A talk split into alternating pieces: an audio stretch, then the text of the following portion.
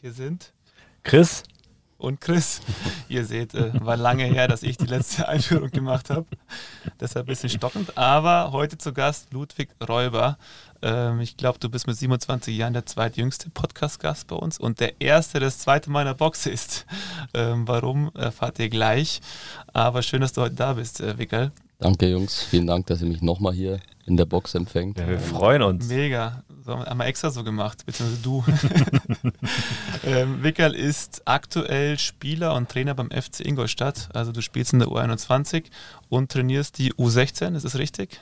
Genau, als, ähm, als Co-Trainer muss man dazu sagen, mhm. aber genau, stimmt. Genau, bist aber auch schon äh, mitten im Berufsleben angekommen, hast Sportmanagement studierst, warst zuletzt bei der TSG Hoffenheim im Bereich Marketing tätig, hast dort auch noch nebenbei gekickt. Das heißt, äh, er hat zwei Säulen, der aktive Sportler, Wicker Räuber und der, äh, sage ich mal, schon fast Unternehmer, weil hinter dir auch noch ein großes, bekanntes Familienunternehmen Maloja steckt, das sein Dad gegründet hat, wo wir auch nachher noch darauf eingehen werden. Das heißt, wird eine mega spannende Folge, ganz facettenreich und schön, dass du heute bei uns bist. Ja, vielen Dank nochmal. Wie gesagt, ähm, ich freue mich auch. Es wird spannend, weil ich werde hier von einigen Augen beobachtet. draußen, draußen sitzt nämlich der Mogli, der Hund von Chris. Man, man, muss kurz sagen, warum er da sitzt. Erstens ist Wiggal einfach ein, ein, ein Typ, den Hunde lieben. Und zur anderen Nummer ist er reingekommen und greift in seine rechte Hosentasche und hat ein Leckerli in der Hosentasche. und das vergisst Mogli nicht. Jetzt sitzt ja. er vor, vor der Box und starrt Wiggal an. Ein, ein richtiger Hundling bist du. Aber jetzt sag mal, warum bist du das zweite Mal da? Ja, gut. Ähm, man muss ja dazu sagen, dass wir eigentlich schon mal eine relativ legendäre Folge ja schon mal abgedreht haben, die echt ähm, ziemlich gut war, muss ich sagen. Also war ja auch sehr, sehr stolz auf uns drei. Ähm, leider war ich da noch, was heißt leider, da war ich noch zu, zu, der Zeit war ich noch bei der TSG Hoffenheim angestellt und ja, ähm, waren einige, oder war eine, war eine Zeit, in der es auch sportlich nicht so gut gelaufen ist, wo einige Themen auch ja, über diese ganze Sportgeschichte hinaus, Diskussionen, Dietmar Haupt, was weiß ich, wie es halt in Hoffenheim gerne mal der Fall ist, also viele politische Themen im Hintergrund. Und da war es einfach auch zu der Zeit dann schwierig, nochmal einen Podcast rauszubringen, der eben dann schon tief auch ins Detail, vor allem in dieser zur, zu der Umoja-Marke nochmal tiefer ins Detail gegangen ist, die ja ich hauptverantwortlich auch mit betreut habe. Ähm, von dem her war das ein bisschen brenzlig zu der Zeit und wurde unterbrochen dann leider die Veröffentlichung. Aber wie gesagt, jetzt bin ich relativ Sechs frei. Sechs Monate später, genau, neue Themen. Habe mich extra beruf, beruflich verändert, damit ich jetzt endlich nochmal hier sitzen kann und alles rausfeuern kann, was mir auf der Seele brennt. Was hat sich verändert? Ja, im Endeffekt hat sich verändert, dass ähm, mein Herz entschieden hat, wieder mehr weg von äh, täglichen To-Dos im Büro und hin zu mehr eben auf dem Platz stehen und das tun, was ich am liebsten mache, das gegen die Pille zu treten. Ähm, und gleichzeitig auch irgendwo so ein bisschen dieser der Ruf der Heimat gefolgt bin. Deswegen auch, ja, hat sich das ganz gut angeboten, dass der FC Ingolstadt ein sportliches Projekt mit mir vorhatte oder im Sommer jetzt vorhatte das eben besagt, wie du auch gesagt hast, Chris, U21-Spieler, muss man ja auch dazu sagen, dass ich jetzt kein U21-Spieler mehr bin mhm. mit meinen mittlerweile stolzen 27 Jahren, also kein Talent mehr. Ähm, aber so eine Mannschaft hat einfach meistens drei bis vier ein bisschen ältere Spieler, die einfach die Geschicke so ein bisschen zusammenhalten sollen und eben auch die Jungs so ein bisschen anleiten sollen. Und nachdem ich ja selber auch in der Rolle in dem Verein gesteckt bin, glaube ich, kann ich ganz gute Erfahrungen weitergeben und hoffentlich auch dazu beitragen, dass die Boys vielleicht nochmal ein, zwei Steps weitermachen, als es jetzt bei mir im Endeffekt als aktiver Spieler gereicht hat. Mhm. Du bist ja auch nach Pascal Gurg unser zweitjüngster Gast hier drin, trotz, weil du einfach schon echt viel erlebt hast, äh, trotz deines jungen Alters. Woher kommt dein Ansporn für diese ganzen Sachen? Boah, das ist eine gute Frage. Ich glaube, also die hauptsächlichen Werte liegen schon auf dem Platz. Also ich bin ist schon eigentlich eines meiner Manifeste auch, dass man eben die Werte, die man auf dem Platz irgendwie lernt, vor allem im Leistungsfußball, wie es jetzt ich kennengelernt habe, dass man einfach Disziplin, Wille, du musst ausdauernd sein, du musst einfach alles dafür tun, um weiterzukommen und irgendwann überträgt man es, glaube ich, auch ins echte Leben einfach und dann merkt man es in dem Fall auch gar nicht mehr so krass, dass man jetzt hat vielleicht einen, einen Drive hat, den vielleicht andere nicht so haben, weil es einfach Normalität ist. Du lernst früh auf Sachen verzichten zu müssen, du lernst früh auch im Jugendbereich, wenn die ganzen Freunde und so draußen feiern sind, du bleibst zu Hause. Also es ist irgendwie an so ein Normalzustand für einen und deswegen glaube ich, kommt es größtenteils daher und natürlich schon auch ein bisschen der familiäre Hintergrund, dass man halt ja da auch viele Sachen einfach mitbekommen hat oder mitgenommen hat in seiner Entwicklung, die dann einen zu dem machen, dem er jetzt ist. Zu 100 Prozent. Also es ist das Schöne, dass man nicht, glaube ich, ähm, gut, du bist jetzt gefühlt noch Profi so auf einer anderen Ebene, aber man muss, glaube ich, nicht ähm, immer Profi sein, um vom Fußball profitieren zu können oder vom Sport, vom Leistungssport. Äh, das sind super schöne Beispiele, wie man das ins Leben transformieren kann. Und was mich da interessiert, wenn ich dir jetzt ein Messer auf die Brust äh, legen würde und sagen würde, Job oder Fußball, also Beruf oder ähm, Fußball, wo, wie würdest du dich jetzt aktuell entscheiden? Boah. Also, eine gute Vorstellung, wenn du mir ein Messer auf die Brust setzen würdest. hätte ich jetzt nicht die größte Angst, muss ich sagen. Shit. Aber das Gute ist, Chris und ich, wir kennen uns jetzt auch schon ziemlich lange, über zehn Jahre tatsächlich, und wir telefonieren ja auch oft. Und das habe ich dir ja letztens auch am Telefon gesagt, das fühlt sich einfach gar nicht nach, nach Beruf an aktuell. Deswegen äh, Job mhm. oder Fußball ist im Endeffekt bei mir das gleiche ja. aktuell und dafür bin ich echt dankbar, muss ich sagen. Und die ganzen Themen darüber hinaus, egal was ich in meinem täglichen Tun so mache, ist einfach alles geprägt von Freude und Sachen, die ich einfach gerne mag. Deswegen ist es einfach, fühlt sich nicht nach einem Job an. Klar, es ist stressig und ist mit viel Aufwand verbunden, aber macht einfach Bock und Spaß. Und ich glaube, das ist auch eines der großen Ziele, die jeder irgendwie verfolgen oder verfolgt, dass man am besten seine Leidenschaft zum Beruf machen kann. Und wie du es auch gerade gesagt hast, das muss ja nicht die aktive Profikarriere auf einem Bundesliga-Niveau sein, sondern es geht vielleicht auch über andere Wege und bei manchen schaut das auch anders aus. Das ist halt bei jedem individuell irgendwie gestaltbar. Bei mir ist es echt gerade so, dass ich trotz Messer auf der Brust jetzt da keine Entscheidung oder keine Antwort geben muss, zum Glück. Ja, du lebst in hier und jetzt. Absolut. Du hast ja auch schon was Schönes gesagt, dass du auch mit deinen 27 Jahren jetzt Jüngere prägen darfst oder so mit, mit äh, gestalten darfst, sie mitführen darfst was ja echt was Schönes ist, auch im jungen Alter das schon äh, machen zu können und auch in die Verantwortung gehen zu wollen. Das muss man ja auch ganz ehrlich sagen. Äh, wenn du aber jetzt auf de deine 27 Jahre zurückschaust, wer hat dich, wer oder was hat dich da geprägt? Oder besonders beeinflusst, wo du sagst, okay, deswegen bin ich vielleicht so, wie ich bin, deswegen bin ich auf diesen Wegen. Ja, also schon definitiv die Familie. Also muss man, muss man ganz klar sagen. Also da nehme ich auch gar keinen großartig heraus. Ich, hab, ich bin generell ein Typ, der sich von äh, seinem Umkreis extrem mit, als positiv beeinflussen lässt, in der, in der Form, dass ich mir von jedem Menschen, mit dem ich halt zu tun habe, versuche, die Sachen, die mir halt gut gefallen hat, vielleicht in mein Leben oder für, meine, für meinen Charakter halt auch noch irgendwie zu übertragen. Jetzt in dem Beispiel, wer mich da am meisten geprägt hat, klar, mein Dad auf alle Fälle, was ja allein wenn ich betrachte, okay, da kommen wir ja später wahrscheinlich noch dazu mhm. kommen, was es heißt, vor mittlerweile 18 Jahren mit zwei noch relativ jungen Kindern und einer Familie im Rücken sich selbstständig zu machen und alles auf eine Karte zu setzen, welchen Mut man da haben muss und welche Risiken man auch eingeht, ist einfach ähm, ja brutal ehrenwert und ehrenhaft und ja also da habe ich auf alle Fälle relativ viel mitgenommen, aber gleichzeitig habe ich vor meiner Mom natürlich auch die ganze, was jetzt Herzlichkeit, dass jedem Menschen im Umfeld gut geht, also diese ganzen, diese ganzen Dinge, dass man halt immer schaut, okay, gut, jedem soll es einfach gut gehen, so. Gleichzeitig habe ich von meinem großen Bruder sau viel gelernt, was so, klar, kleiner Bruder, großer Bruder, die ganze Geschichte, dass man unterbewusst ja immer die Steps machen will, die der große Bruder vielleicht auch macht, ja. Mhm. Der Julian Julian heißt mein Bruder, Chris, du kennst ihn ja, mhm. geht nach Wasserburg auf die Schule, ich will auch nach Wasserburg auf die Schule. Also ganz kleine Beispiele. ja, ja. Julian studiert, ich studiert, Julian lässt sich tätowieren, ich lasse mhm. mich tätowieren. Oh, total unbewusst, aber wenn man sich das dann mal so ein bisschen durch den Kopf gehen lässt, auch immer so, das ist schon auch eine krasse Verbindung, die man einfach da irgendwo in der Familie dann auch hat und das ist natürlich schon mein, mein größter mein größter Einflusskreis, den ich irgendwo, die mich mitgeprägt haben. Und dann kommt eben noch dazu, dass ich einfach in meinen 26, 27 Jahren brutal viele spannende Persönlichkeiten getroffen und kennengelernt habe, die mir einfach auch nochmal super viele Dinge einfach mitgegeben haben und da so versuche ich mir immer so ein bisschen einfach alles rauszuziehen. Cool. Was sehr gut ist und was schlecht ist, genau. Bist ja auch, man sagt ja der Durchschnitt der fünf Menschen, mit denen du am meisten Zeit verbringst.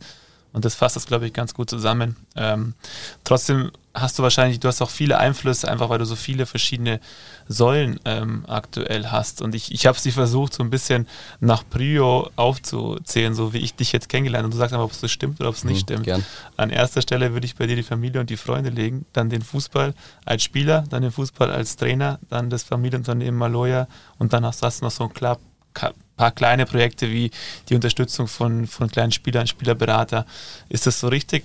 Ist das so alles, was du aktuell ähm, auch tust und machst? Ja, also definitiv kann man, kann, würde ich so unterschreiben, tatsächlich, ausnahmsweise mal, wenn ja, du irgendwas sagst.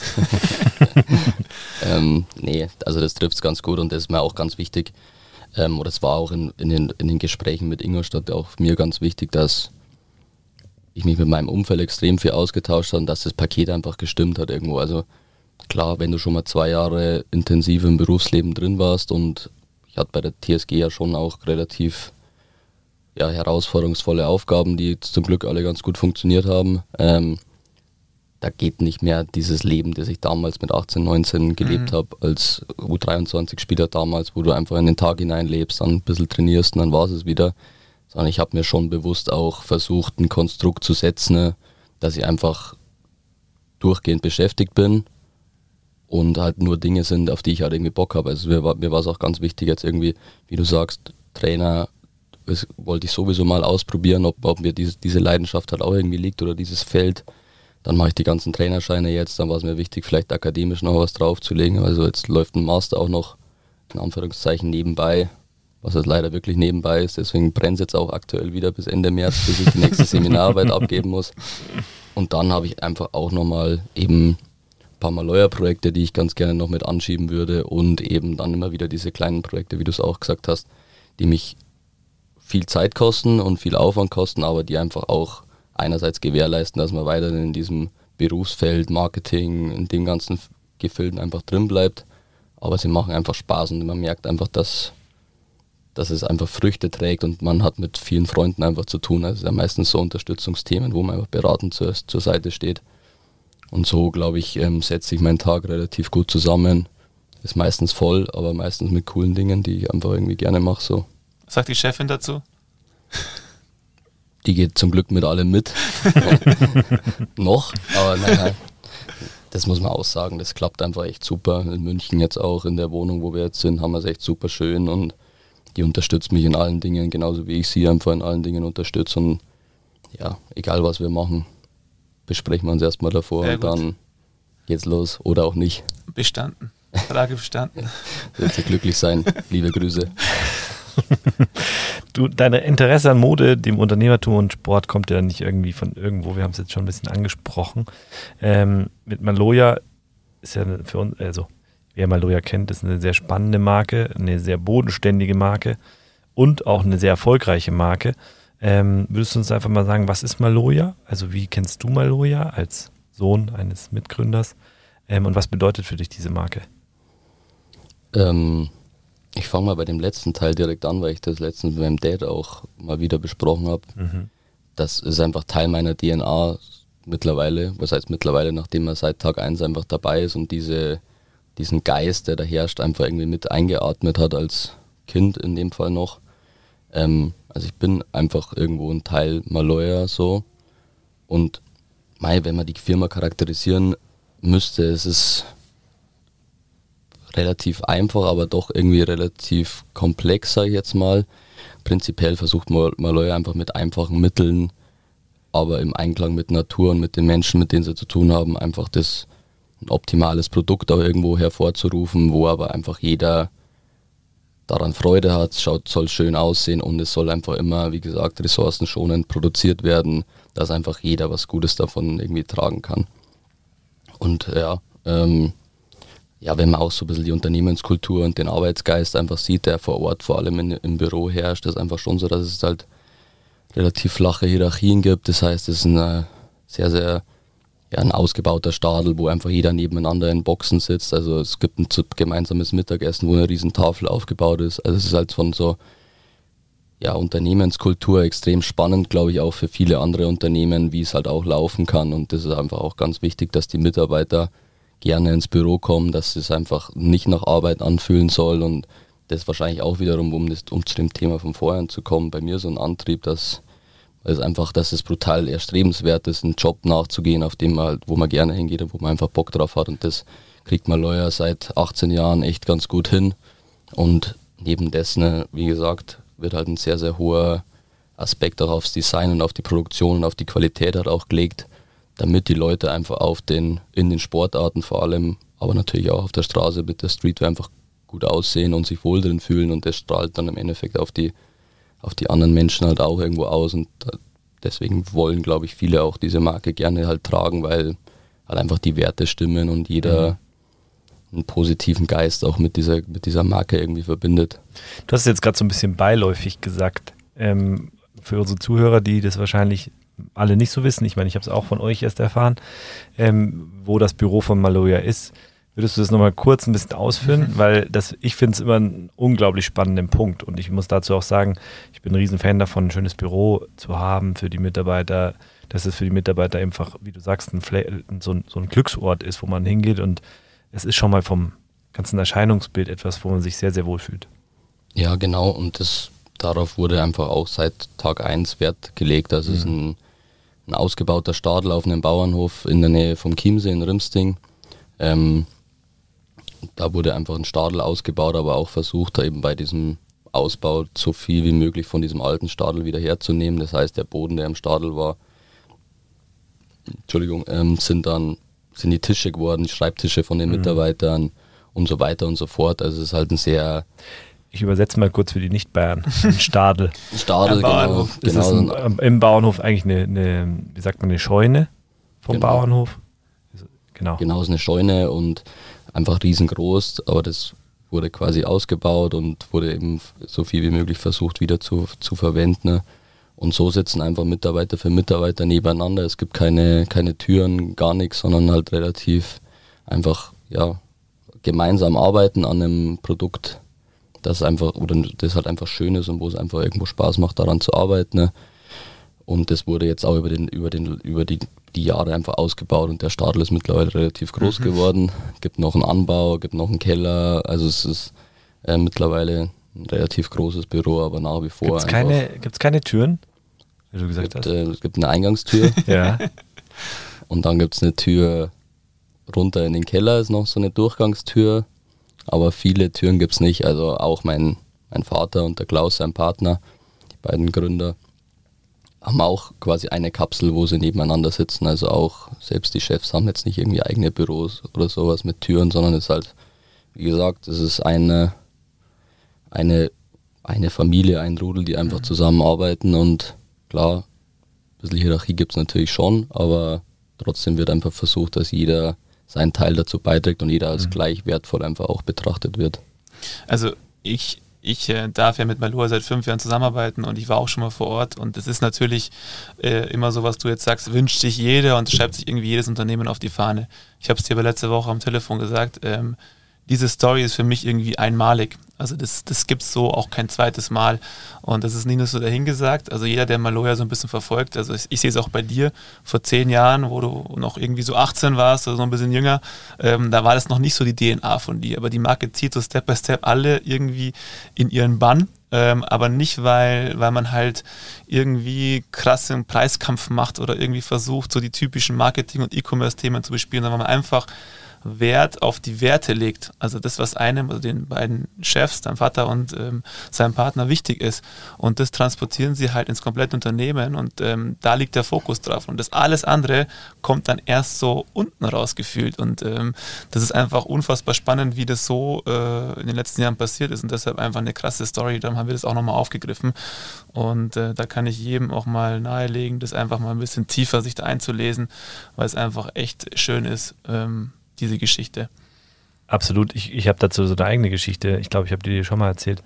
Ähm, ich hatte mal ein Mountainbike-Trikot und eine Hose von Maloya, die ich einfach hammergeil fand und sie mir gekauft hatte. Ich hatte keine Ahnung von der Marke. Irgendjemand hat mir dann gesagt, das ist eine bayerische Marke. Hätte ich nie drauf gekommen, muss ich ganz ehrlich sagen. Und ich war dann noch viel stolzer auf diese Klamotten. Ich dachte, geil, das ist ja nur sogar eine deutsche Firma ähm, und äh, sogar noch aus Bayern dann. Aber da, das hat mir super getaugt, muss ich ganz ehrlich sagen, weil man kommt irgendwie im ersten Moment gar nicht drauf. Ich hätte nie gedacht, dass es eine deutsche Marke ist. Und Ja. ich, also die Klamotten habe ich geliebt. Liegt natürlich am, am Namen hauptsächlich wahrscheinlich, weil man einfach der Maloya Pass halt in, in der Schweiz Genau. im Engadin ist. Gibt ja auch, also wenn man, wie der Chris gerade gesagt hat, wenn man sich tiefer einliest, dann wird natürlich die Firmen oder die Namensentstehung wird auch nochmal irgendwie dargelegt. Es liegt halt einfach dran, dass mein Dad in dem Fall mit seinen äh, besten Freunden Jahr für Jahr jeden Winter irgendwo an den coolen Ort zum Snowboarden gefahren ist. Und dann waren sie eben mal eines Winters eben im Maloya Pass im Engadin.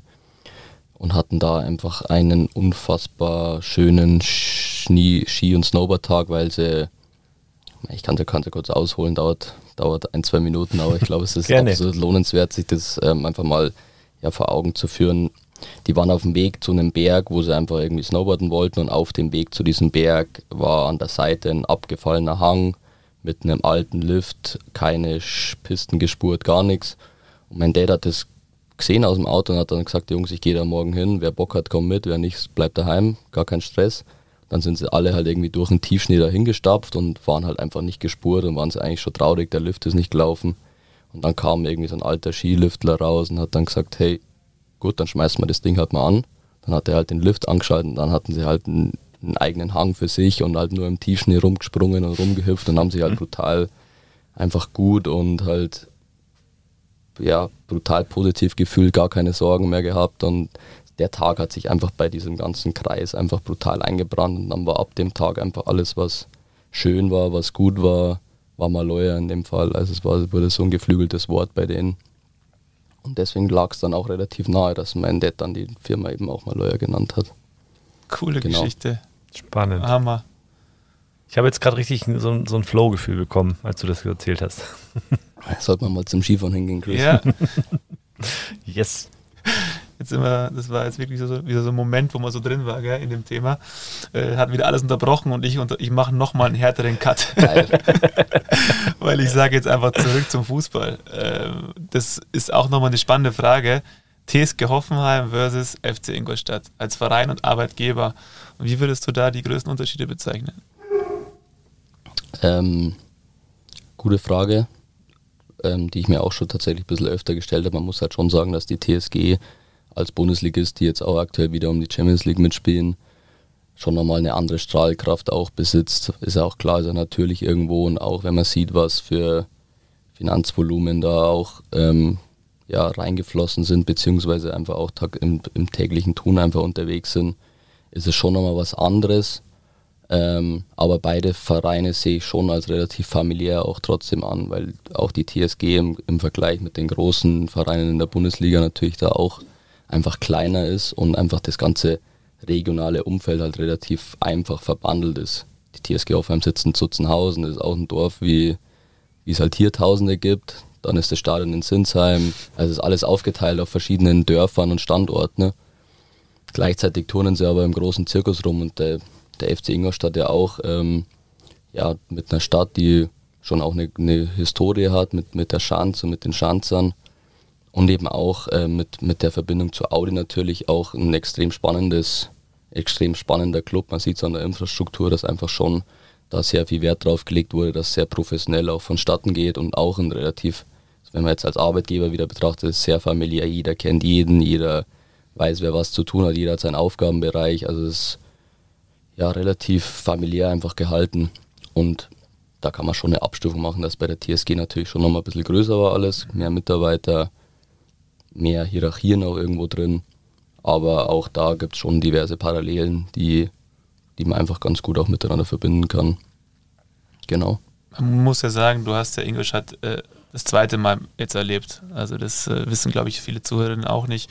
Du warst davor schon mal als Spieler aktiv, über zwei Jahre, oder? Beim Drei. FCI? Drei über drei Jahre.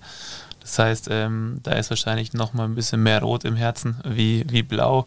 Und ähm, Hoffenheim war halt einfach noch mal eine Nummer größer. Aber ich fand die Philosophie der beiden Vereine sind irgendwie so, ist ähnlich. Beide haben so dieses Invest, diesen Investor, der eine mit der Marke, der andere mit Hop und SAP in der Hinterhand und wollen irgendwas aufbauen und sind auch irgendwie familiär, jung, dynamisch, ähm, aber halt auf einem anderen Level. Und deshalb auch so interessant, der andere spielt um Champions League, äh, der andere um Abstieg.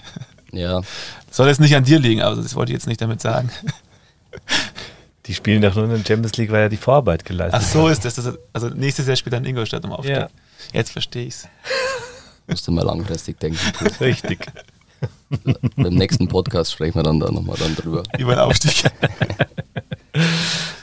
ähm, Sportmanagement, also du hast es ja studiert und ähm, du bist eigentlich die perfekte Person ähm, für, für unsere Studentinnen und Studentinnen, die wir hier haben, weil wir haben, muss man wissen, mit der haben eine Partnerschaft. Wir ziehen sehr, sehr viele aus dem Port der Hochschule für angewandtes Management.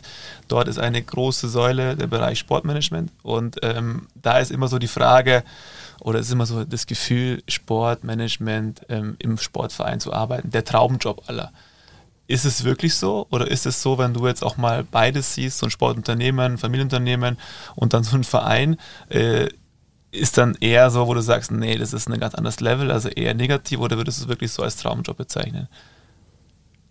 Mm, ja, also es hängt, glaube ich, wieder von den Interessen von, von jedem einfach irgendwo ab. Also es ist schon extrem spannend, muss man sagen, weil man, wenn man vor allem Fußball als Leidenschaft hat und du arbeitest bei einem Fußballclub, du sprichst über ein Produkt, das du einfach selber halt, dass du deine ganze Freizeit damit verbringst, du konsumierst es jeden mhm. Abend im Fernsehen oder in den ganzen Screens. Ähm, aber ja, trotzdem ist es ja im Endeffekt Business. Also das habe ich schon dann auch relativ schnell ja. bei der TSG dann kennengelernt, dass es halt, du arbeitest täglich an, an dem Produkt und ja, trotzdem ist es halt stressig und man ja. muss, muss Gas geben und ja, also es ist, äh, ja, wie gesagt. Also, also worauf ich hinaus will, ähm, Fußball als Traumjob, so auf der Ebene? Ist es wirklich so? Oder ist es so, wie ich es empfinde, dass Sportvereine teilweise noch hinterherhinken als Unternehmen? Weil das ist so das Gefühl, was, was ich auch habe, dass die noch nicht so professionell aufgestellt sind. Also wenn ich jetzt auch Maloja mit einer TSG vergleiche, ähm, dann würde ich sagen, dass Maloja vom Unternehmerischen her viel, viel weiter vorne ist. Und für viele, glaube ich, ist es gar nicht so bewusst. Die sehen halt nur den Fußball, geil, das, was am Platz passiert, aber das Unternehmen dahinter äh, ist gefühlt noch nicht so professionell aufgestellt. Kannst du das so unterstreichen? Hm, jein. Also das muss ich bei der, bei der TSG habe ich da nochmal ganz andere Einblicke natürlich mhm. in diesen ganzen wirtschaftlichen Bereich und allein wenn ich so die Struktur halt auch sehe und so diese Probleme, die jetzt auch eine TSG Hoffenheim, das heißt Probleme, das sind gar keine Probleme, aber allein die Strahlkraft, die du in die Gesellschaft auch mit rein hast, also es ist ja eine, im Endeffekt eine, Dienstleistung, ein Entertainment-Produkt, das ja. am Wochenende angeboten wird, aber trotzdem, es kommen 30.000 Leute ins, ja. in, in, in die Stadien, die Social-Media-Kanäle werden auch extrem reichweitenmäßig konsumiert, also du musst dir schon extrem dieser Position bewusst sein und mit dem steht und fällt meiner Meinung nach alles. Das hat Maloya in dem Sinne, auch wenn sie viele Menschen erreichen und eine extrem coole und homogene Community haben, da, da stehst du als TSG Hoffenheim schon nochmal ganz anders im Rampenlicht und dann kommt eben auch noch die Geschichte, wie du es auch gesagt hast, Investorenhintergrund, Tradition, lässt sich auch irgendwie diskutieren. Deswegen äh, springen die Medien auch gerne auf solche Themen mhm. dann auf. Also das das war schon eines dieser der größten Learnings, die ich da irgendwie mitgenommen habe, dass man schon äh, jeden Schritt irgendwie echt bedenken muss und da sitzen schon wirklich brutal kompetente Menschen auch an der Führung, die das halt gut hinbekommen, dass es einfach nicht irgendwie nach außen negative Publicity und sowas dringt. Mhm. Und das, das merkt man schon, dass das einfach, das ist auch nochmal größer. Also wenn die TSG, wenn man alle Mitarbeiter und Ehrenamtlichen mit reinbezieht, reden wir hier von 400 bis 500 Mitarbeitern. Mhm. Also es ist schon äh, ja, auch nochmal vom Finanzvolumen, die Transfererlöse, die, durch, die über die Bühne gehen, die ganzen TV-Gelder. Also es ist schon, äh, schon ein, einfach nochmal ein komplett anderes Feld, auch wenn beide auf ihre Art und Weise einen guten Job machen. Da hat man ja schon nochmal, glaube ich, auch regional jetzt nicht diese krasse Strahlkraft eben in, dieses, in, das, in den TV-Bereich, in die ganze Breite der, der Gesellschaft so. Ja, ja, es war auch eher so auf die Themen wie Werte oder so Unternehmensthemen bezogen. Also ich habe immer so das Gefühl, dass ähm, vor allem jetzt bei uns in Deutschland so die Fußballvereine vielleicht eine Handvoll ähm, da als wirklich Unternehmen auch rüberkommen. Vielleicht die TSG da auch gerade so an der Schwelle dazu, ähm, aber die anderen schwimmen so ein bisschen mit und haben wirklich teilweise noch nicht diese professionellen Strukturen und können sich da halt auch von kleineren, so wie das auch bezeichnet sind, kleineren Unternehmen meine Marke, äh, eine Scheibe abschneiden, sodass man wegkommt von diesem krass sportlichen Einfluss ständig. Also wirklich hin zu einem Unternehmen, das im Rahmen der Möglichkeiten noch eigenständig wird. So, das ist, glaube ich, so ein Wunsch äh, für mich, für, für den professionellen Sport. Aber es war mal so eine provokative ja, nee. Frage, ähm, die, die mich immer so ein bisschen beschäftigt, weil jeder sagt, Fußball oder im Fußball ist ein Traumjob. Aber ich, wenn ich so ein bisschen mit meinem Einblick, ich empfinde es gar nicht so extrem. Nee, das, also ich kann nur von mir oder subjektive Meinung, was bei mir halt den Ausschlag gegeben hat, warum ich mich jetzt im Sommer nochmal verändert habe, war einfach, ich habe aus dem Büro geschaut und habe die Jungs unten trainieren gesehen und dachte mir, okay, eigentlich muss ich jetzt vom meinem Anspruch und auch vom Niveau her lieber jetzt eigentlich da unten stehen und wurde dadurch halt nochmal extrem angefixt und dann hat mich das dann eher ein bisschen vielleicht sogar unterbewusst auch provoziert, dass ich jetzt hier oben sitzen muss, was auch cool war und eine wirklich wertvolle Erfahrung für mich war, aber die Leidenschaft, wenn man wirklich da aus dem Leistungssport halt kommt, liegt einfach auf dem Platz irgendwo. Mhm. Und was, was glaube ich für die ganzen StudentInnen auch noch wichtig ist, finanziell ist natürlich auch immer ein Thema beim Fußballclub, weil man denkt, okay, gut, es werden Millionen transferiert, da ist mega viel Finanzvolumen dahinter, aber als Einstiegsmitarbeiter, der jetzt in keiner Führungsposition ist, wird man jetzt auch nicht unbedingt reich davon. Das kann man, glaube ich, auch so sagen. Also das ist, glaube ich, auch oft so ein Thema, wo viele irgendwie so ein bisschen der, der oder wo der Schein einfach trügt. Auch da fängt man natürlich in Einstiegspositionen an und muss sich dann halt performen und nach oben arbeiten, aber Gleichzeitig sind die Positionen in Leitungsebene halt auch extrem vakant. Das merke ich ja selber jetzt, der jetzt aktuell vielleicht eher in die sportliche Richtung wieder rein will. Du konkurrierst in einem Sportdirektorenposten, in einem Profitrainerposten einfach mit Leuten, die wahrscheinlich nochmal eine ganz andere mhm. Reichweite mhm. haben, die selber Profis waren und so. Also es ist ein schwieriges Feld, um einfach auch nach oben zu kommen. Und wenn man jetzt auch bei der TSG zum Beispiel sieht, Dr. Peter Görlich, ganz, ganz enger Vertrauter von mir, war selber Profi, klar, Fußballhintergrund, aber kommt eigentlich aus dem Klinikwesen. Mhm. War, ist darauf spezialisiert oder war darauf spezialisiert, Kliniken zu sanieren und wieder halt finanziell hochzuziehen und mit, mit Finanz, also halt quasi Strate ein Stratege, der eigentlich aus dem Klinikwesen kommt. Frank Briel, sein Pendant auf der finanziellen Seite, auch ein ganz, ganz enger Vertrauter von mir, mit dem ich viel Kontakt habe kommt eigentlich eher aus dem SAP-Umfeld. Also es ist mhm. oft so, dass in Führungspositionen in Clubs einfach auch Fachfremde ja. dazugeholt werden, weil das Management ist Management und das ist, glaube ich, egal, ob es über Fußball oder um Software-Dienstleister geht.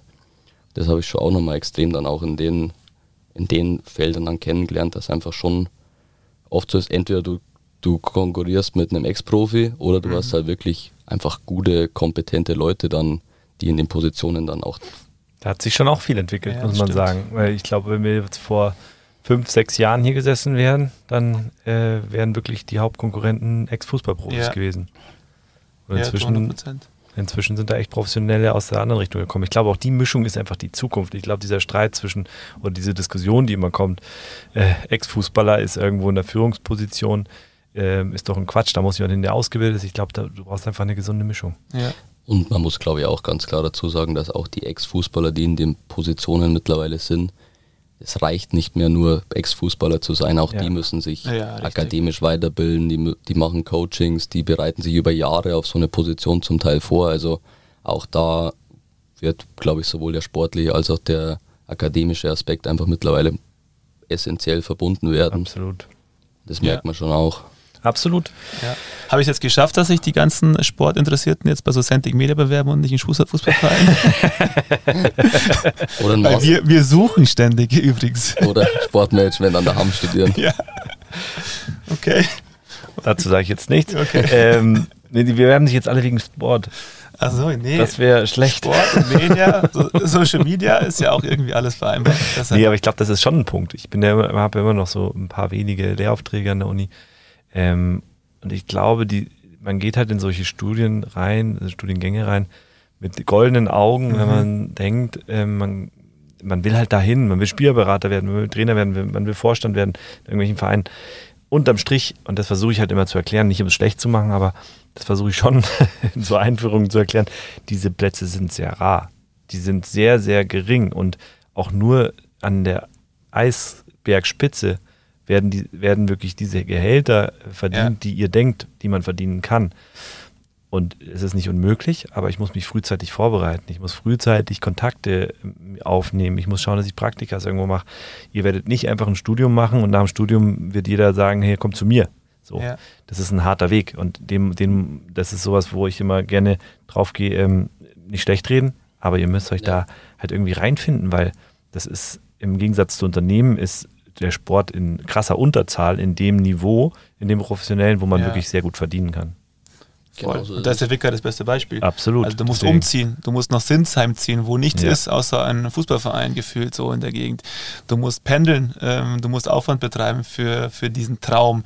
Und es ist nicht so, dass ich dann nach München in der Großstadt bin und eine Auswahl habe, so wie es in anderen Bereichen ist, von 100 Unternehmen und ich pick mir das, das, was mir am besten gefällt, von der Farbe her aus.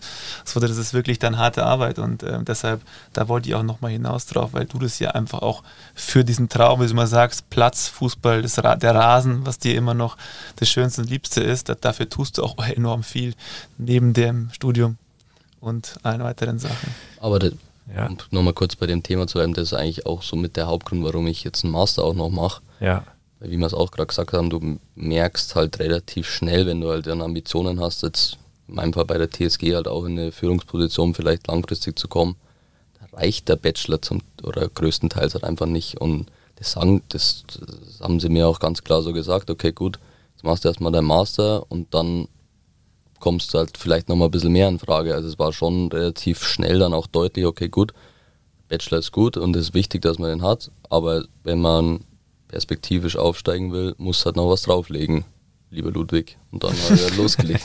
lieber Ludwig. Lieber Ludwig, wo siehst du dich in fünf Jahren? Jetzt trinkt er, Entschuldigung. Auf die, auf die Frage freue ich mich schon. Ja, Wieder hier im Podcast auf alle Fälle. Yes. Zum fünften Mal. Weil wir die ersten vier aus Compliance-Gründen nicht äh, ausstrahlen dürfen. das ist jetzt ein Underground-Podcast zwischen uns. Der ist nur im Darknet. Ja. Kann man käuflich erwerben. gegen 500 Bitcoins. Nee, ist eine tatsächlich gute Frage, die ich ähm, brutal schwer beantworten kann, weil für mich jetzt erstmal wichtig war, glaube ich, einfach dieses Feld Leistungsfußball, aber vielleicht auch auf einer sportlichen Ebene. Als wie gesagt, der Spielerposten ist super, macht mir mega Spaß, aber natürlich ist erstmal eher, die Perspektive, dieses Trainerthema nochmal kennenzulernen. Und das, wollt, das reizt mich einfach und da würde ich schon ganz gerne ausprobieren, wie weit die Reise einfach gehen kann, weil ich schon einfach merke, jetzt auch in der täglichen Arbeit mit den Jungs, die ich betreue, dass es einfach gut funktioniert, dass man, glaube ich, gut miteinander auskommt. Ich verstehe die Probleme, ich verstehe die Anliegen, ich weiß auch, wie die Realität aktuell ist, also wie wir es vorhin auch hatten. Ich war damals Spieler, aber das hat sich also einfach von, ja, von den täglichen Dingen, die die Jungs irgendwie mit, mit welchen die Jungs zu tun haben, hat sich einfach geändert. So, wir haben letztes Mal drüber gesprochen.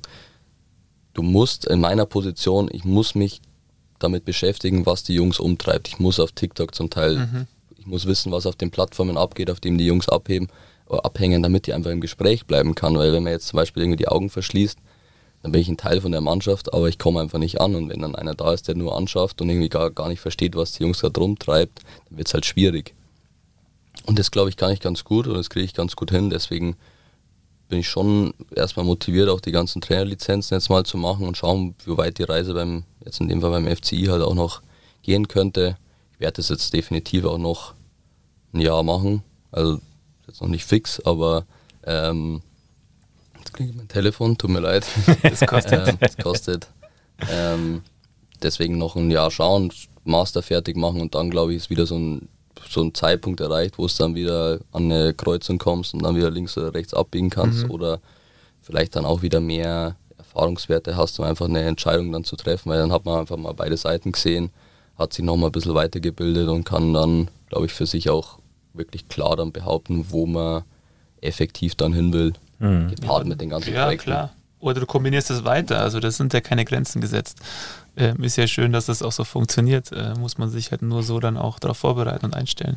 Ich finde es äh, unglaublich angenehm, was du so sagst, weil ich finde immer, ich hatte Riesenprobleme früher, wenn jemand was erreicht hat oder schon irgendwo weiter, aber ich dachte immer so, alle haben einen Plan, nur ich nicht. So. Und das hat mich immer irgendwie extrem runtergezogen. Und bei dir bist du bist halt ein sehr gutes Beispiel, einen Plan zu haben, aber nicht zu langfristig. Und zu sagen, und das finde ich was schön, dass du gerade gesagt hast, man kommt an eine Stelle und dann geht es links oder rechts und dann gibt es eine Entscheidung und dann gehe ich in die Richtung und dann schauen wir mal, was dann kommt. Und dann gehe ich die nächsten Steps. Und ich glaube, das nimmt auch viel, würde vielen ähm, die Last von den Schultern nehmen, dass man immer muss oder irgendeinen Plan haben muss oder Ja. irgendwas. Sondern man muss ja auch ein bisschen, und das, da bin ich beim Muss, drauf hören, wohin man selber gehen will. Und das kann man nicht immer von jetzt auf in 99 Jahren rechnen, sondern das kann man halt nur von jetzt zu einem nächsten Moment rechnen. Ja, voll. Unterschreibe ich so. Nee, deswegen hast du das schön gesagt. Nee, das ist, ist auch so. Ähm, du hast es vorher angesprochen, TikTok, Social Media ähm, ist jetzt was, was, wo wir gefühlt alle so ein bisschen rauswachsen und nicht unbedingt diese, diese Leidenschaft oder diese Zeit auch haben, um diese Kanäle tagtäglich zu nutzen. Wir müssen es aber, wir aus beruflicher Sicht, du haben wir auch gehört aus beruflicher Sicht. Ähm, ich hoffe, es ist nur TikTok und nicht auch die anderen Apps, die die Jungs so nutzen, wie Tinder, Bumble und wie die alle heißen. Die wurden bei mir am Handy gesperrt Gut. Von, von gewissen Personen. Kann aber, man nicht sperren? aber sag mal, wie, wie siehst du das privat und beruflich? Du hast es ja auf verschiedenen Ebenen auch. Ähm, was ist da deine, deine Meinung zu dem Thema? Mal prinzipiell ähm, sehe ich extrem die Potenziale und bin dann schon immer einer, wenn ich jetzt irgendwie im Gespräch bin und jemand sagt, ja, mit TikTok kann ich zum Beispiel gar nichts anfangen und so, da tanzen nur die Leute durch die Gegend. Ich nutze es extrem viel für meinen Job auch, weil ich bin ja neben dieser Co-Trainerrolle auch noch Athletiktrainer beim FCI für die sagen wir, jüngeren U-Jahrgänge. Und ich bilde mich dort auch zum Teil weiter, weil man einfach sau viele Fitness, Athletik, Programme, Leute, die halt einfach kompetent sind, auch da wiederfinden kann. Und genauso geht's. Also es geht ja in alle verschiedenen Felder rein und ich bin da keiner, der da irgendwie die Augen verschließt. Und deswegen, wie gesagt, ich bin aus beruflicher Sicht, auch durch die, meine, meine, Hauptaufgaben bei der TSG, da waren auch immer wieder diverse Kampagnen dabei, die man halt in sozialen Kanälen hauptsächlich gespielt hat. Deswegen sehe ich einfach die, die Möglichkeiten und habe da schon auch extrem Spaß dabei, ohne dass ich jetzt selber sagen wir, großartig aktiv mhm. bin in einem sagen wir, untergeordneten Rahmen, aber ich bin schon viel unterwegs und versuche einfach auch da am Zahn der Zeit halt irgendwie dabei zu bleiben und bin da keiner, der jetzt sagt, ja, nee, lasst es weg und so, sondern es ist einfach die Zukunft oder es ist einfach das Hier und Jetzt. Deswegen muss man und darf man auch damit umgehen und darf einfach das Beste rausholen, was man irgendwie großartig machen kann und sehe schon extrem viele Potenziale, die man auf einer guten, homogenen Art und Weise einfach auch mit einbinden kann, sei es jetzt bei Spielern, die ich mitbetreue oder über halt mein Netzwerk, die, die immer wieder dazulaufen, sei es jetzt eben auch aus Maloyer Sicht, was man da noch verbessern kann. Also es gibt ja schon immer wieder so in meinem näheren Umkreis Themen, die vor allem auf dieses Feld abzielen und da versuche ich dann schon meine sagen wir, Expertise, die ich mir als Generation X oder Y oder was ich auch immer bin du oder Z, Z. Du bist dann B oder was? das ist ein A. Chris ist A und ich bin B. Alles klar. Und man, man ist einfach, also ich glaube, ich glaube, seitdem ich 13 bin, Instagram oder sowas, ja. da hat es noch ganz anders ausgeschaut, als es jetzt aussieht. Ja. Aber man, dadurch, dass man halt viel Zeit darauf verbringt, weiß man einfach, wie die Kanäle mittlerweile funktionieren. Ohne, klar, man studiert dann irgendwas mit Management, wo auch Marketing ein Riesenthema ist, aber ich glaube, das größte Know-how eignet man sich einfach durch den Konsum an. Und das versuche ich dann schon weiterzugeben und halt auch meinen Teil dazu beitragen. Die gefällt uns die Antwort, oder? Ja. Nehmen wir so. Können wir so stehen lassen.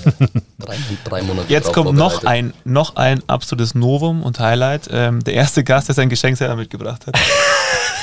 ich habe es mir vorhin schon gedacht. oh Mann, wir haben ja immer unsere Box. Ricker, du kennst es äh, für die Zuhörerinnen, die neu sind. Ähm, es gibt eine Box zum Auspacken und der Gast darf sagen, ähm, was er sieht und was er dabei empfindet.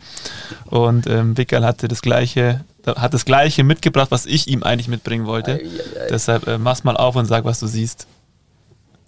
Ist für den Chris, weil ich hab's ja schon. Oh, stimmt, das habe ich ja selber mitgebracht. also ich habe die Box jetzt geöffnet und hole da ein Buch aus dieser Box.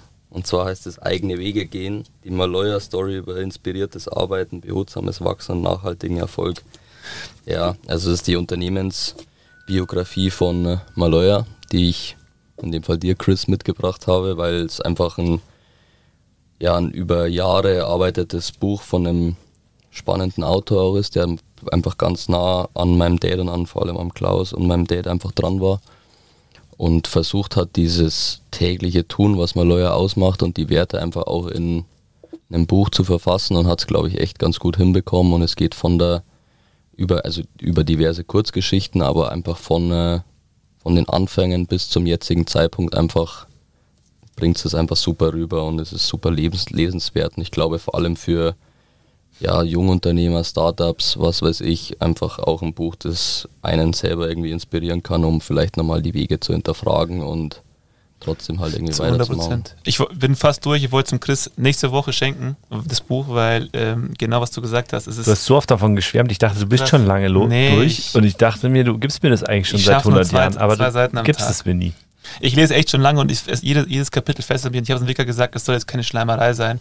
Das Buch ist unfassbar gut geschrieben und es hat mich auch, oder es inspiriert mich auch unfassbar. Und da sind so viele Sachen drinnen, ähm, die wir auch vorher angesprochen haben, ähm, was diesen eigenen Weg halt beschreiben, den Malua da gegangen ist. Und das ist einfach eine, eine krasse Inspiration. Also sind so viele Sachen noch dabei. Jeder, der was gegründet hatte, irgendwo, so wie wir, ähm, von Startup zum Scale-Up irgendwo sich entwickeln wollen, ähm, das zeigt einfach echt unfassbar viel. Und ähm, da wollte ich unbedingt nochmal drauf eingehen. Und wir haben es ja geschafft, bis dato das nicht anzusprechen, weil es ist ja vor kurzem erst rausgekommen mit der Verkündung auch, Genau. dass dein, dein Dad ähm, äh, und sein Partner die Geschäftsführung abgeben.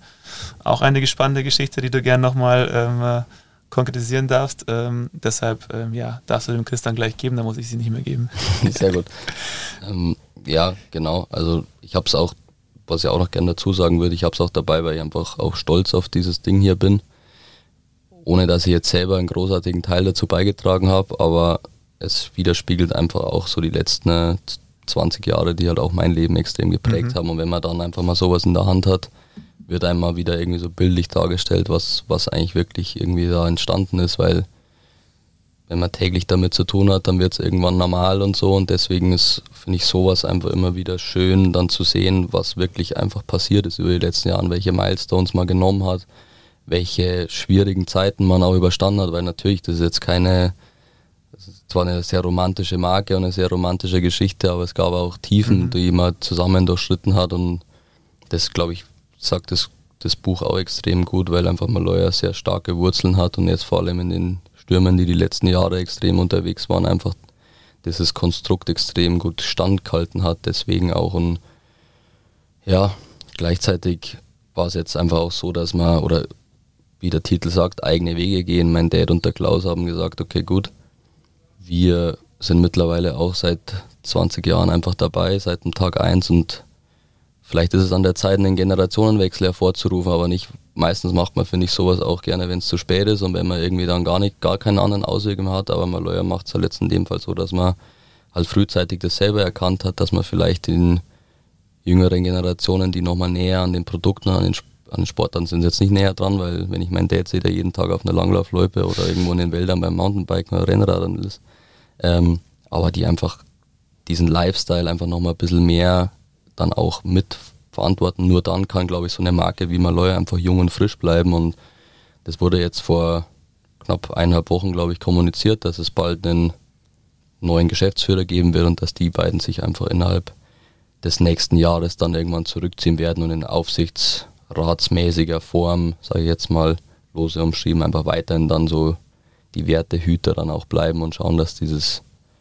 schöne Baby, das sie da hochgezogen haben, einfach auch weiterhin so diese Steps macht und übergeben den Staffelstab eben dann auch an jüngere Leute, wie zum Beispiel mein Bruder. Und einfach auch schön und eben auch da zeichnet sich, glaube ich, so ein bisschen diese Besonderheit dieser Marke auch wieder ab, dass man sowas einfach proaktiv hervorruft und das halt selbstständig dann entscheidet und nicht irgendwie der Deckel draufgeschlagen wird von extern oder so, wenn es irgendwie dann zu spät ist oder so. Muss ich das Buch jetzt noch lesen oder äh, war es das? das Lesen. Ne- Nein, äh, äh, es ist super spannend. und man könnte dir da Stunden zuhören. Ich finde es super interessant, diese ganze Situation der letzten zehn Minuten, ähm, dass du Wiggal ein Buch schenken willst, was von seinem Dad von der Firma ist und zum anderen der der kommt und schenkt es mir, obwohl ich es eigentlich schon lange vom Chris haben will. Ja. Ähm, ich freue mich tierisch drauf. Ich liebe solche Stories. Ich liebe es, wenn's auch, wenn man auch mal hinter die Kulissen schauen darf, wenn es äh, tief gibt, gibt und diese Tiefs durchwandert werden. Das ist nun mal so. Ähm, äh, es gibt nicht immer Sonnenschein. Das, nur dann kommt man weiter. Deswegen, ich freue mich tierisch auf dieses Buch. Wir sind schon am Ende, Wigal. Und wir haben, wie du ja weißt, aus dem letzten Ich war, Podcast. ich war vorhin auf dem Balkon geguckt und habe mir Gedanken darüber gemacht, aber ich bin zu keinem Entschluss gekommen, deswegen wird es jetzt auch sehr spannend. Ich stelle mal die Frage, dann kannst du weiter nachdenken. Was wäre eine Schlagzeile, die du in fünf Jahren dir wünschen würdest? Für die Welt, für dich, darfst du dir aussuchen, darfst du dir aussuchen, wo sie steht. Aber was wäre etwas, was du dir einfach wünschen würdest? Also ich wünsche mir viel, muss ich sagen. Natürlich jetzt in der aktuellen Zeit wünscht man sich, glaube ich, jeder von uns einfach Frieden und dass es solche Themen, die jetzt aktuell in der Ukraine vor allem ablaufen, einfach langfristig nicht mehr gibt. Eines meiner größten äh, Themen und Baustellen, die ich, was heißt Baustellen, Baustellen ist das falsche Wort, aber Themen, die mich einfach umtreiben seit auch mehr oder weniger, seitdem ich die Welt erblickt habe, ist einfach dieses Rassismus-Thema, das ist einfach vor allem im Sport einfach ein riesen, sagen wir mal, Toleranz, Integration lernt man früh auf dem Platz. Das ist eines der Werte, die ich einfach auch extrem mit der Muttermilch aufgesaugt habe, dass man einfach keine Schlagzeilen mehr liest, dass irgendwie aus rassistischen Gründen Menschen verprügelt wurden, Menschen verfolgt wurden. Das ist so auch eines meiner Kernthemen, die ich täglich versuche mit meinem eigenen Tun irgendwie zu verhindern oder meinen Teil dazu beitragen, dass es einfach nicht mehr gibt. Es ist brutal schwer und es wird wahrscheinlich nicht reichen, wenn nur ich das mache, aber es machen auch zum Glück viele andere. Aber ich glaube, solange sich die nächsten Generationen einfach auch immer mehr dafür sensibilisieren und Offenheit da ausstrahlen, glaube ich, haben wir eine gute Chance, dass wir es hinbekommen könnten, auch wenn es leider täglich immer wieder Fälle gibt, die, mal, die einfach das Gegenteil beweisen. Aber wenn man, glaube ich, selber vor der Haustüre kehrt und versucht, dass solche mhm. Probleme keinen Raum finden, glaube ich, haben wir, sind wir schon mal gut beraten damit. Und sowas würde ich mir eigentlich wünschen, sowas nicht mehr zu lesen, um die Frage ein bisschen umzudrehen. Ich finde, du bist da ein Meister darin. Also ich, ich kenne dich ja leider noch nicht so lange wie der Chris, aber du bist ein Meister darin, ähm, mit eigenen Wegen, also mit eigenen Steps, die du für dich gehst und in dein Werteverständnis, was du nach außen bringst, zu zeigen, hey, es geht darum, was man selber verändert, mit seinem Vorgehen in den verschiedenen Bereichen, die du jetzt gerade auch genannt hast, um das große Ganze anzuschieben. Ähm, und ich glaube, da nimmst du extremen Einfluss. Ich kenne ja auch schon ein paar andere Stories so außenrum, wo du Einfluss nehmen konntest und das finde ich echt cool, muss ich echt sagen. Ich meine, wir haben vorher darüber gesprochen, über jemanden, den wir gemeinsam kennen, ähm, dem du äh, geraten hast, dass er in die USA geht, auf dem College da Fußball spielt und so weiter, ähm, ihn einfach darin bestärkt hast, äh, in jungen Jahren eigentlich auch. Ich meine, da warst du wahrscheinlich auch 25, 24, ähm, finde ich halt der Hammer. Und ich glaube, das ist schön, weil das bringt immer wieder Steine ins Rollen, der eine nach dem anderen. Und sowas kann man sehr, sehr gut weitergeben. Deswegen ähm, habe ich riesen, äh, riesen Respekt davor äh, und du bist da auch ein Vorbild, muss man ganz ehrlich sagen, im Werteverständnis. Und du hast auch, was auch sehr schön ist, finde ich, du hast so eine gewisse Sturheit in deinem Werteverständnis. Ich glaube, du rückst da keinen Zentimeter ab. Und das ist genau geil. Ja, und es, es ist einfach so, muss man ja auch sagen, du bist ja nochmal sieben, sechs Jahre jünger ähm, ein bisschen jünger wie der Chris noch, ähm, acht, bisschen. neun Jahre. Boah, Aber du hast, letztes Mal haben wir es auch gesagt, eine, eine, unfassbare Reife schon. Und trotzdem ist ja der Weg eigentlich auch mit dem Unternehmen, der wär, hätte so einfach sein können. Auch für dich, Sportmanagement. Ich gehe zurück nach Rimsting, hau mich an meinen Schreibtisch, bin im gemachten Nest und du bist trotzdem Wicker und du machst trotzdem das, worauf du Bock hast. Und du hast letztes Mal am Telefon zu mir gesagt, die ganzen Sachen, die ich mache, da habe ich noch finanziell gar nichts davon. Aber das Schönste ist für mich eigentlich Leute, die ich gern habe um mich herum zu haben und in Projekte zu implementieren, um halt mit denen zu arbeiten. Das bringt dich weiter, das macht dir Spaß und alles andere kommt von alleine. Und ähm, das mit 27 so auch schon zu leben und dann seine Themen auch schon gefunden zu haben, also das äh, Hut ab, das hat nicht jeder und das, das ist nicht eine Schleimerei nochmal, sondern es ist wirklich, wir haben es das zweite Mal miterlebt, hier in der Box, ähm, unfassbar schön, da kann sich jeder eine, eine Scheibe abschneiden. Ich bin mir auch sicher, wir werden es ein drittes Mal schaffen. Glaube ich auch. Bei deinem Weg. Ja, wie gesagt, die Folge werden wir eh nicht veröffentlichen. Sehr gut. Dann werde ich im Sommer nochmal einen Verein wechseln und dann, dann probieren wir es wieder. Vega, vielen Dank, dass du da warst. Danke vielen euch. Dank, dass, du, dass wir das nochmal machen durften mit dir. Ähm, ich finde eine runde Geschichte. Ich höre mir das sehr gerne selber nochmal an, weil da einfach viele coole Sachen dabei sind. Ähm, Dankeschön. Danke, Danke euch beiden und wie gesagt, Chris, liest das Buch. Das werde ich machen. Bis zum nächsten Mal. Vielen Dank dafür. Ciao. Ciao. Ciao, ciao. Think outside, talk inside. Unboxing.